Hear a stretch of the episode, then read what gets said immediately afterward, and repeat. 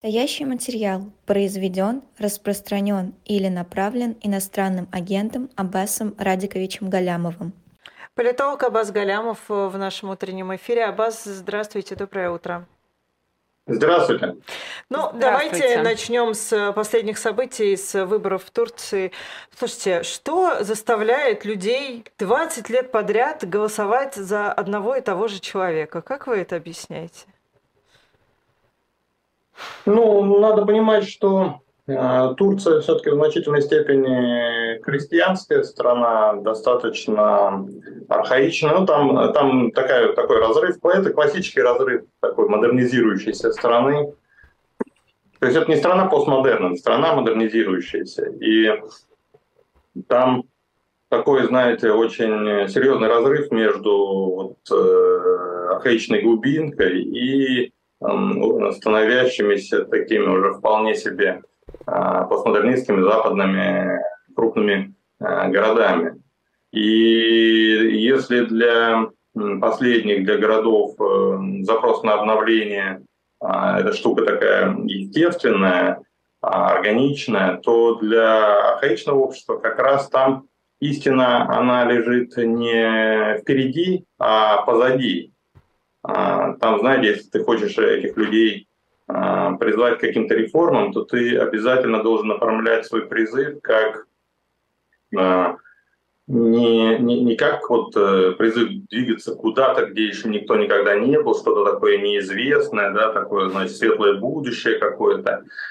Нет, по сути, это должно звучать как э, призыв вернуться в некий золотой век, который когда-то там был позади, но потом в силу а, значит, каких-то причин а, что-то там пошло не так, где-то там свернули с магистрального пути в результате какого-то там вражеского действия.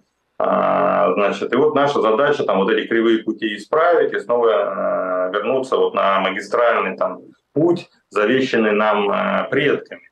И, и для таких обществ, э, в общем-то, длительное пребывание у власти а, не является проблемой. Может быть, даже наоборот, э, по большей части это является таким легитимизирующим обстоятельством. Надо понимать, что Эрдоган это, в принципе, э, лидер, ну, который исторически, ну, центральной частью его повестки была религия. Он а, возвращал Турцию в ислам. А, на протяжении практически там, сколько, ну, лет 70, даже чуть меньше, а, Турция становилась, пыталась стать а, светским государством таким. Оно было ориентировано на Запад, вступило в НАТО, пыталось вступить в Евросоюз.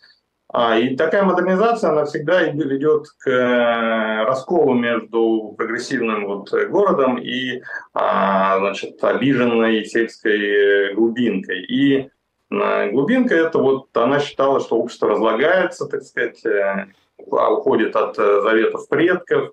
И, э, и Эрдоган, по сути, обыграв вот эту обиду, этот ресентимент, опрокинул в какой-то момент светскую Турцию, значит, кемалистов, и и, и, и пришел к власти. И после этого некое возрождение ислама, политизация ислама, а, значит, его вхождение, возвращение в государство. То есть, когда-то Ататюрк отделил э, религию от государства, уничтожил халифат. Э, каковым, напомню, Османская империя, она же была не только империей, угу. она была халифатом.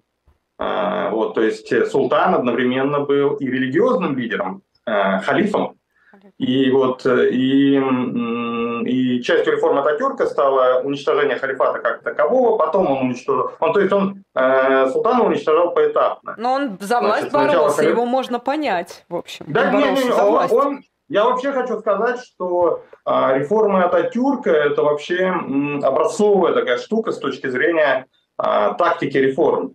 То есть это прям достойно всяческого изучения, и нам вот, э, значит, россиянам еще тоже а, реформы предстоят. И в этом смысле опыт Ататюрка, как он а, последовательно выстраивал этапы, то есть он было видно совершенно отчетливо, что он не хочет, вот чтобы оппозиция консолидировалась, то есть все противники реформ, чтобы консолидировались и выступили единым фронтом. И поэтому он, знаете, так вот отрезал собаке хвост по частям, uh-huh. если можно так выразиться.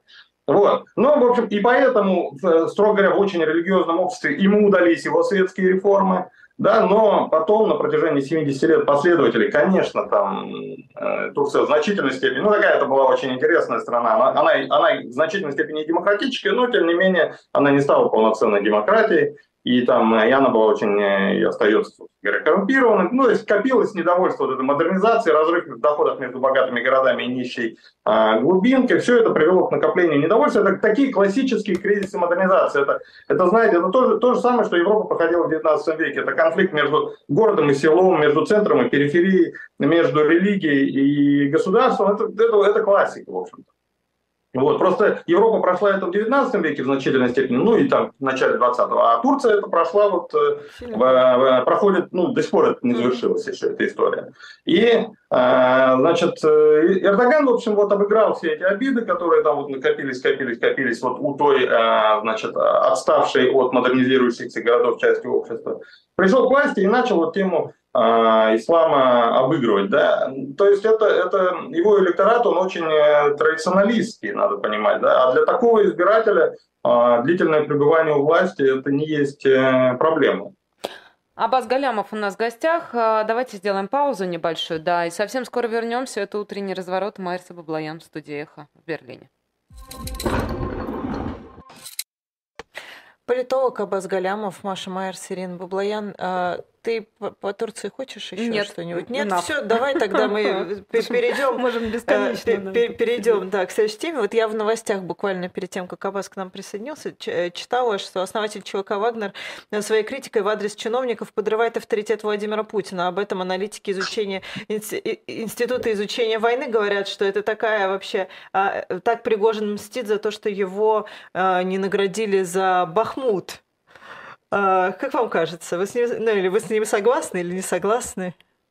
Нет, слушайте, ну, Институт изучения войны, а, мне кажется, они очень профессионально анализируют, собственно, военную составляющую. Но когда они начинают анализировать политику, ну, иногда там, знаете, хоть стоит, хоть падай. Вот, э, ну, слушайте, ну, Пригожин начал э, дестабилизировать путинскую систему ну, где-то с октября начиная, вот, вот, когда он а, активно вошел в паблик в качестве такого, знаете, спасителя Отечества, когда регулярная армия терпит там поражение, одно поражение за другим, а, значит, то Харьков у них, э, то Херсон, а, и на этом фоне Пригожин э, появился такой весь в белом, как такой, знаете, вот, последняя надежда, оплот империи.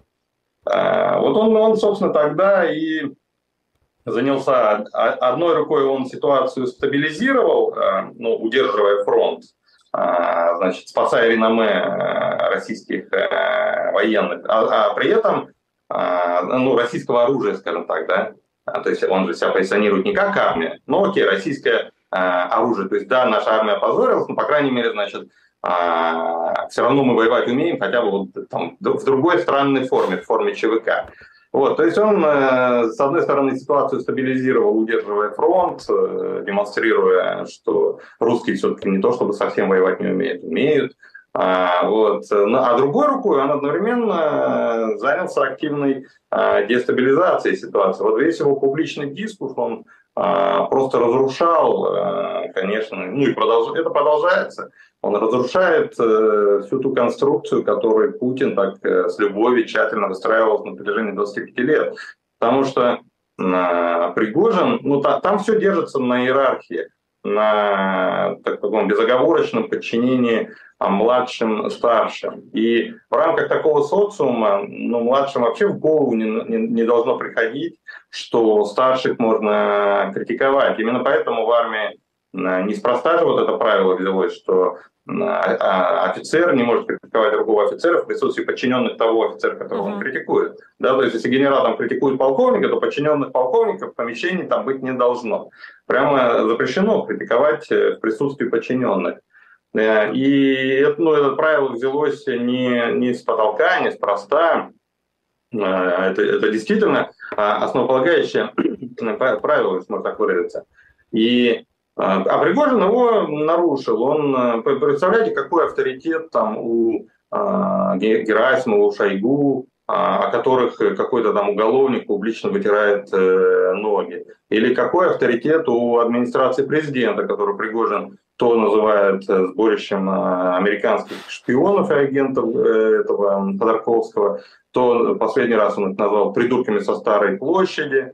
А, значит, понимаете, вся политическая система страны, Путин управляет руками администрации президента политическим процессом. Экономика он управляет через правительство и госкорпорации. А, а, а вот, э, значит, э, ну и, ну и как там частный бизнес своих Ротенбергов, там вот это неформальное политбюро, там, да, э, эти самые Ковальчуки, Ротенберги, там, и Кимченко и так далее. А политику он управляет через администрацию президента. И там все держится на том, что вот когда идет звонок из администрации президента, то структура, которая этот звонок получила, она должна, в общем, э, вытянуться во фронт и тут же бежать, немедленно исполнять поручения, исходящие из администрации президента. То есть э, там людям, куда бы они ни позвонили, а, в госкорпорацию или в министерство или какой-то, в регион или какой-то, им даже в голову не должно приходить, что можно поручение из АП не исполнить. А, значит, на этом все держится. А тут они, эти люди, сидят, слушают, как Пригожин вытирает э, ноги АП. И они понимают, что АП не является таким уж безусловным авторитетом. И поэтому в следующий раз, когда из АП позвонят, но эти люди, может, еще не пошлют АП сразу, но они, э, в общем-то, ну да, начнут отговорки придумывать, почему нельзя исполнить это поручение, начнут откладывать долгий ящик, начнут говорить, да, извините, но надо вот тут согласование оформить, значит, процедура, т.д., т.д., т.д. Ну, то есть все, машина вот со скрипом начнет работать. Она и так, честно говоря, не как работает. А тут, ну, просто песок в эту машину а, сыплется. Знаете, это вот мы просто привыкли за последние да, 20-25 лет э, действительно, ну 23 года, вот э, как Путин пришел, действительно выстроилась вот эта вертикаль, и администрация президента стала безусловным авторитетом. А, допустим, вот я пришел работать в администрацию президента значит, э, в 2000, в конце 2000 года, и Путин, Путин только стал президентом, да, и, и там еще все старожилы были из тех ельцинских времен. И вот они мне рассказывали, вот ты сейчас, э, ты не представляешь, как, как э, вот раньше нам было работать еще год-два назад. Значит, ты вот сейчас звонишь там в мэрию Москвы, не знаю, там Сбербанк, Газпром и говоришь, так, здравствуйте, из администрации президента. Нам э, нужны тут материалы, мы пишем для, для президента выступления, значит, нужны материалы по там, состоянию газовой отрасли, например, uh-huh. да, или там по состоянию, там, что у Сбербанка. И они, значит, все, тут же тебе все справки дадут, там, если ты вызовешь а тут же приедет и главный там экономист, который тебе там на пальцах все разъяснит. Там, вот. А год или два назад, когда ты звонил в какую-нибудь мэрию Москвы, например, со словами «Здравствуйте», и из администрации президента, тебя реально буквально могли послать. А вот. И, и Пригожин возвращает сейчас ситуацию вот, вот туда, понимаете? Это, это возможно. Это не то, чтобы этого невозможно. Это возможно, это было когда-то так. И Слушайте, ну... туда ситуацию вы рассказываете про начало правления Путина. А как это так быстро поменялось? Быстро? Четверть века. Нет, ну, это, нет, про начало. А, да, это поменялось, про начало. это правда, это поменялось достаточно быстро. Вот э, Путин пришел в марте 2000-го, а мне эту историю рассказывали где-то там в конце 2000-го. То есть э, это был Порядок навел. Порядок. Декабрь. Так быстро. Старых Смотрите. вышвырнул на пенсию, да, да. отправил. Новых это самое. Пальцем погрозил, Нет. и все выстроились в ряд. Во-первых, э, смотрите, две составляющие. Ну, надо отдать, э, э, значит, должное. Вопрос действительно очень правильный. Я, я на самом деле много о нем думал. Тут две составляющие. Во-первых, Путин реально быстро стал э, легитимным. То есть власть стала легитимной. Это на самом деле очень серьезное обстоятельство. Вот когда я сейчас говорю о выборах, о рейтингах, о легитимности, мне очень часто там говорят, а, да, типа ерунда, это не имеет значения, у них там они все сфальсифицируют, у них везде там административный ресурс, у них везде а, силовики. Да нет, если правитель нелегитимен, это все рассыпается. Вот все в песок уходит. Ельцин тоже был способен на силовые действия. Там он, э, в 93 году он это продемонстрировал. Uh-huh. Он, он в Чечне это демонстрировал. Он, в принципе, способен был убивать людей. Вот. Но он был нелегитимен в какой-то момент, он просто вот всю легитимность растерял, и все, и, и, и сама, весь административный ресурс, вся машина, вот, ну, она перестала работать, перестала исполнять его э, поручения. И, ну, то есть, э, значит, э, тебе, ну, там открыто, я, я, наверное, все-таки преувеличил, ну, правда, нет, мне так и сказать, тебя могли послать. Наверное, все-таки не буквально посылали там матом, да, ну, просто говорили там, знаете, э, пожалуйста, звоните моему начальнику, мне начальство даст поручение там, а, а типа, ну, типа я, я исполню. Или, или просто там на инструкцию какую-то сошлются, значит, что да, да, но только перед тем, как я дам вам эту информацию, я должен там согласовать это с этим департаментом, с этим департаментом, с этим. Через неделю вот мы согласуем, у нас по регламенту 10 дней на такие работы, там, через 10 дней, пожалуйста, сразу же пришлем. Там. Ну, то есть это вот так, такая итальянская забастовка, то, что называется, да. И а, Путин э, изменил ситуацию, резко став легитимным, то есть весь чиновничий аппарат вдруг, ну, знаете, обалдел, конечно, от всего этого. То есть они привыкли, что типа народ нас ненавидит. Да? А тут вдруг народ, ну там, любит власть. Оказывается, может быть такое. Народ добровольно может за власть голосовать. Большинством, прям большинство голосов Путин набирает ничего себе. Ну, то есть он предстал, надо понимать, каким-то там волшебником. То есть это какое-то прям чудо было. Это первая составляющая легитим, э, вот этого успеха угу. в части консолидации власти, э, легитимность. И вторая, он, да, он, конечно, не стеснялся применять э, силу.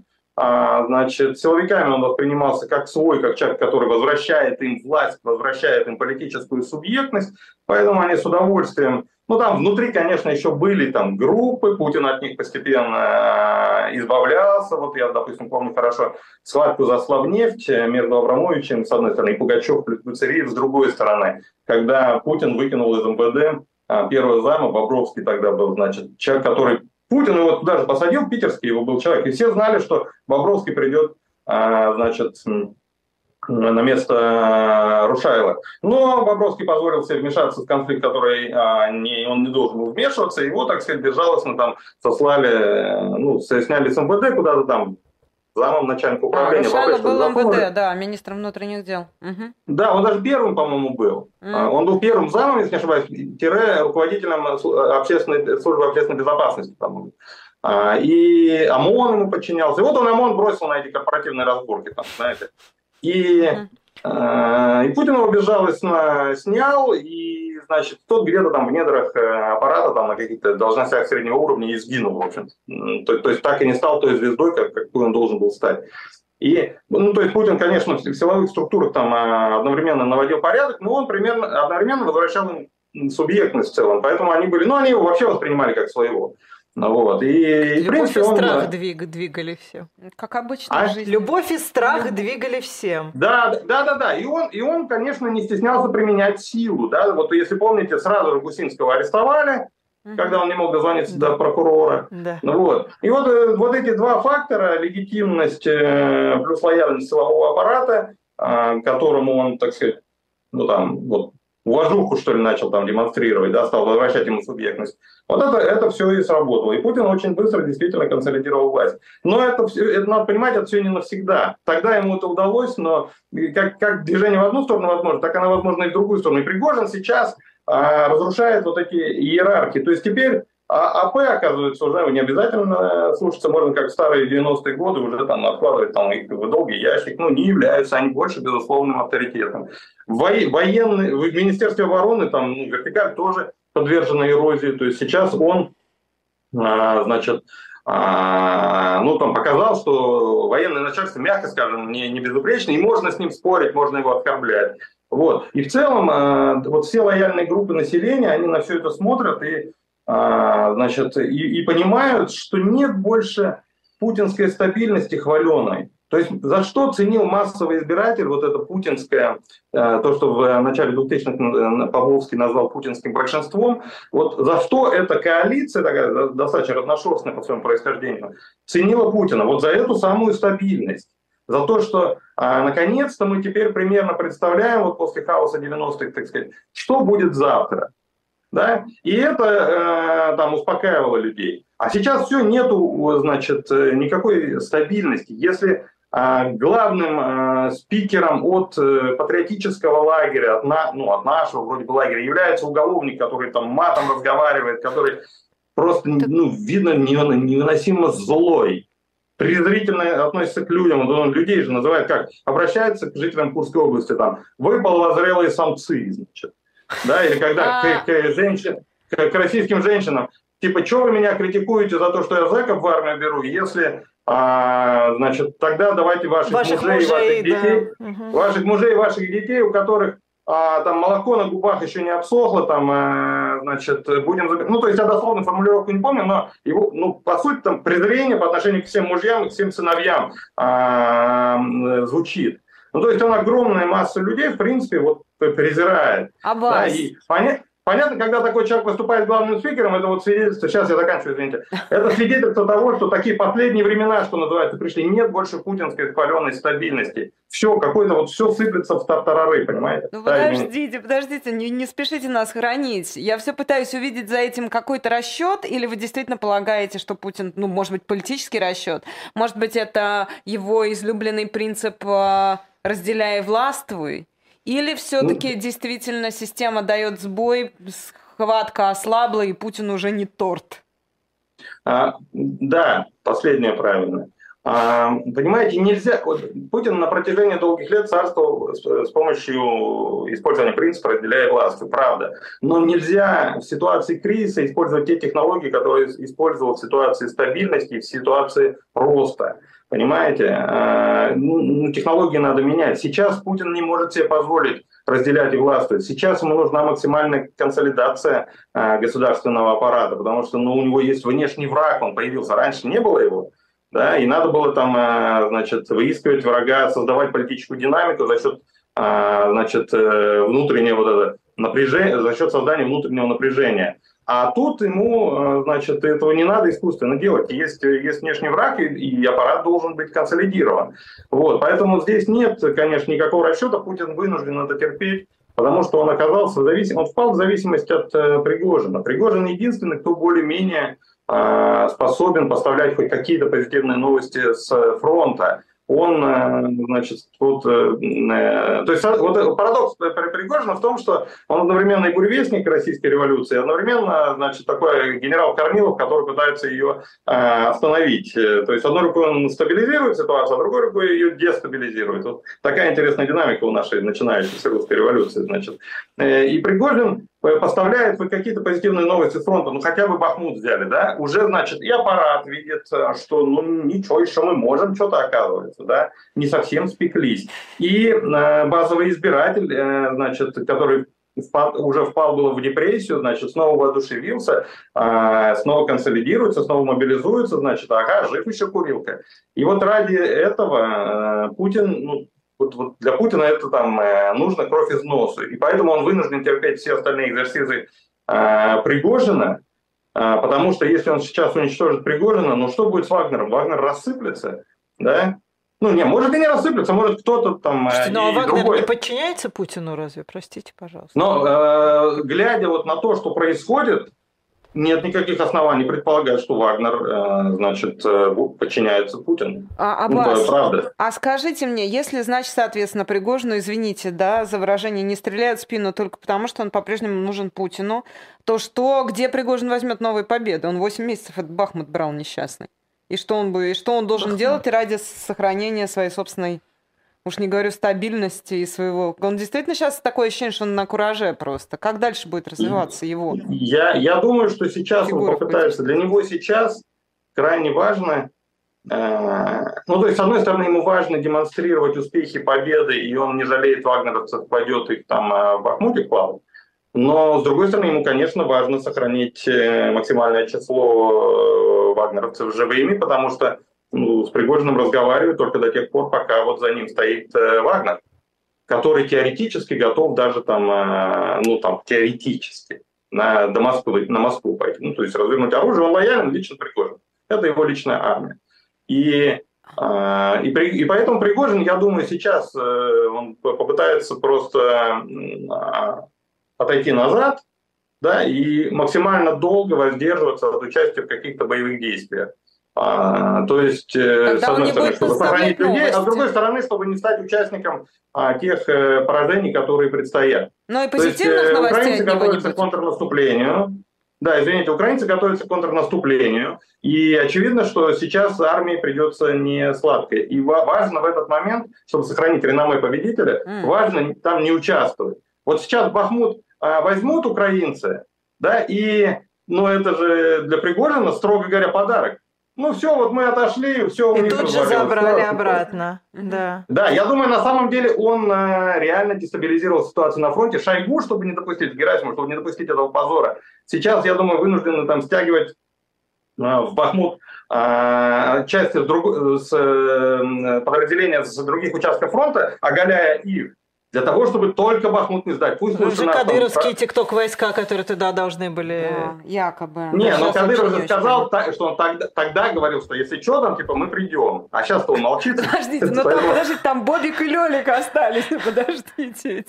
Братья мои, братья. Там один Бобик, другой Лёлик, или как их там зовут? Болик, Болик, да. Болик, Болик и Лёлик, да. Ну, неважно. Скажите, а та самая АП, администрация президента, которую мы так хвалили в первой части нашей встречи, она как оценивает опасность Пригожина?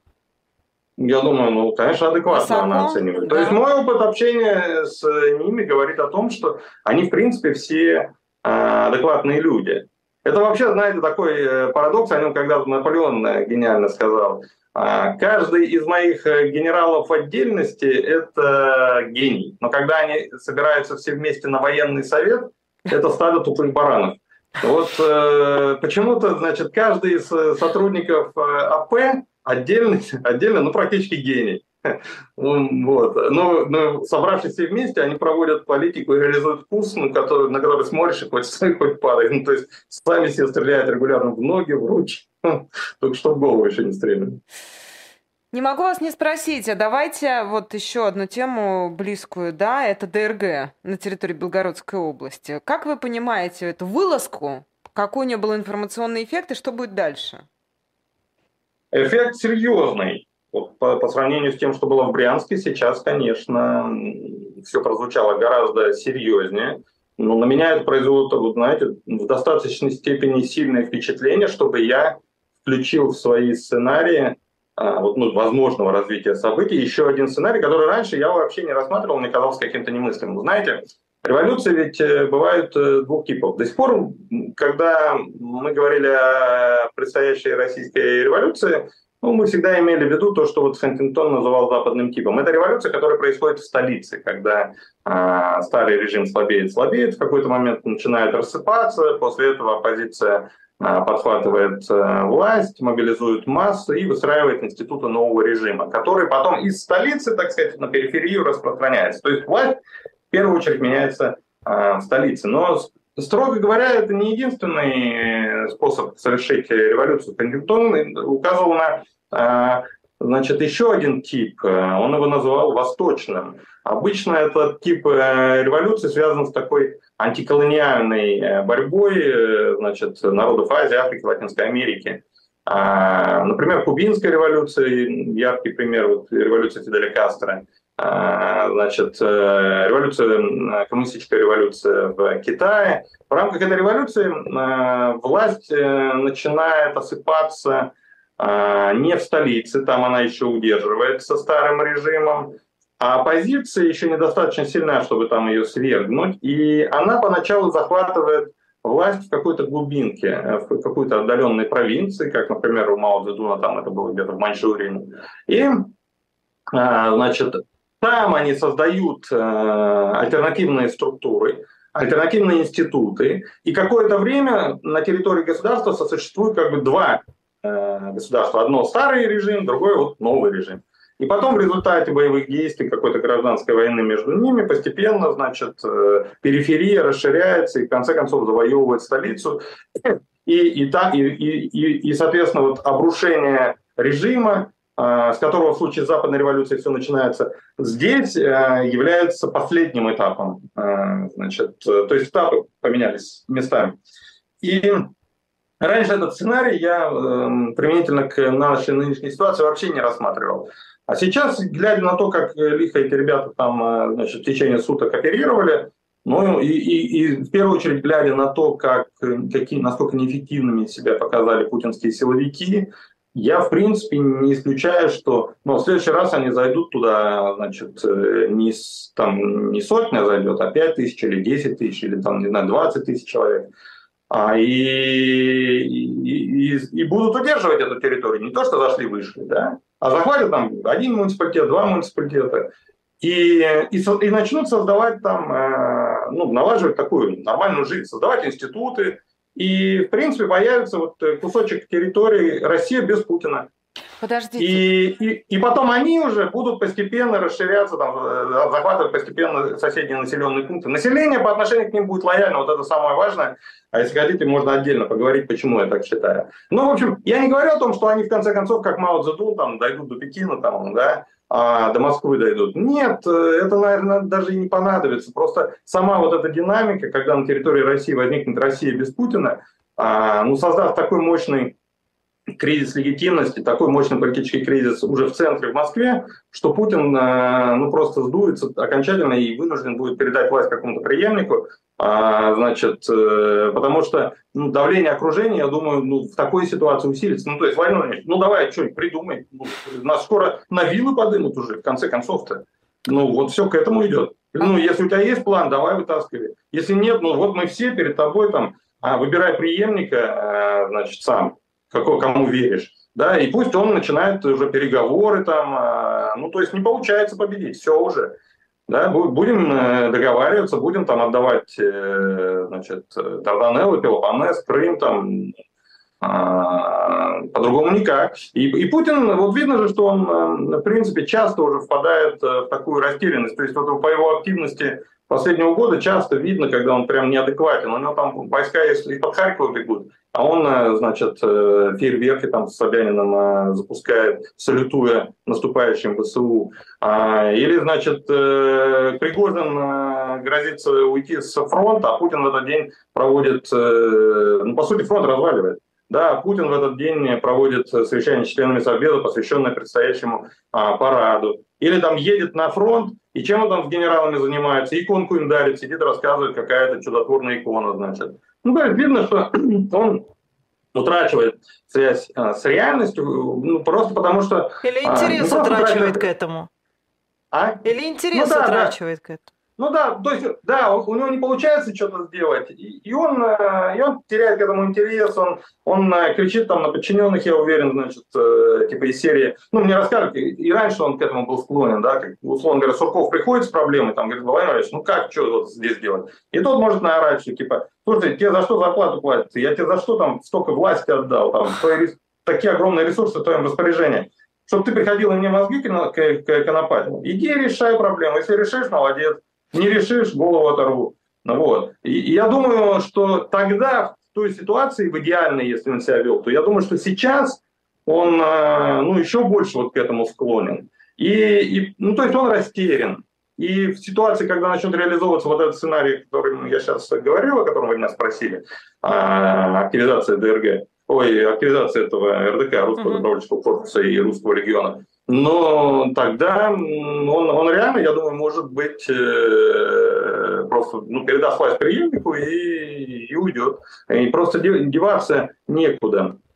А, у меня два вопроса уточняющих. Я прошу прощения. Во-первых, ну по вот по тому, что он отходит как бы, да, не занимается оперативным управлением, особенно военным. Это его стратегия, он ее обкатал на ковиде. Как бы, ребят, вы губернаторы разбираетесь, я над схваткой. Не потому что он а, отрывается от реальности, а, по, а потому что это задуманная стратегия управленческая, как бы оставаться над схваткой, чтобы не погрязнуть в этой оперативной работе. Вы что, хотите, чтобы он там наконец шашкой нагло скакал по фронтам и таким образом там звал в атаку? Это же, наверное, бессмысленно в имиджевом, смысле, в имиджевом плане. Знаете, как говорят, доказательство пудинга в том, как его едят.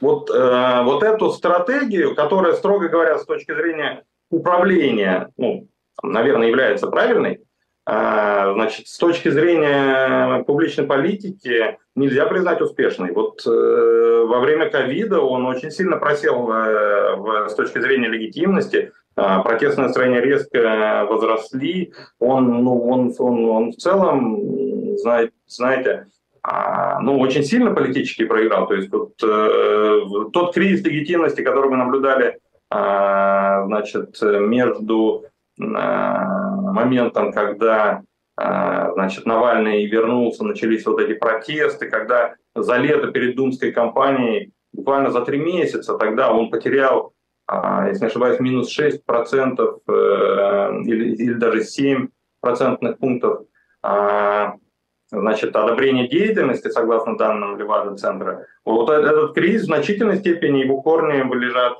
ну, на самом деле, конечно, глубже. Нельзя свести все к ковиду. Но ковид сильно этому поспособствовал. И поэтому, понимаете, если бы Путин до этого на протяжении долгих лет не выстраивал тщательно вот эту модель, что Путин там во, во всем в курсе, во все дела вникает, там э, вспомните его прямые линии, когда он разбирался там, я не знаю, с каждой неработающей в стране Конечно, котельной, если он не скажет, так пиарили. и не разберутся, да. Такое впечатление. Как, как это пиарили, да, что вся страна на нем держится. Он с пафосом говорил, дословно его цитирую, в России президент отвечает за все. И это людям нравилось, да. Люди говорили, вот система гнилая, значит, а вот слава богу, хотя бы президента у нас такой великий.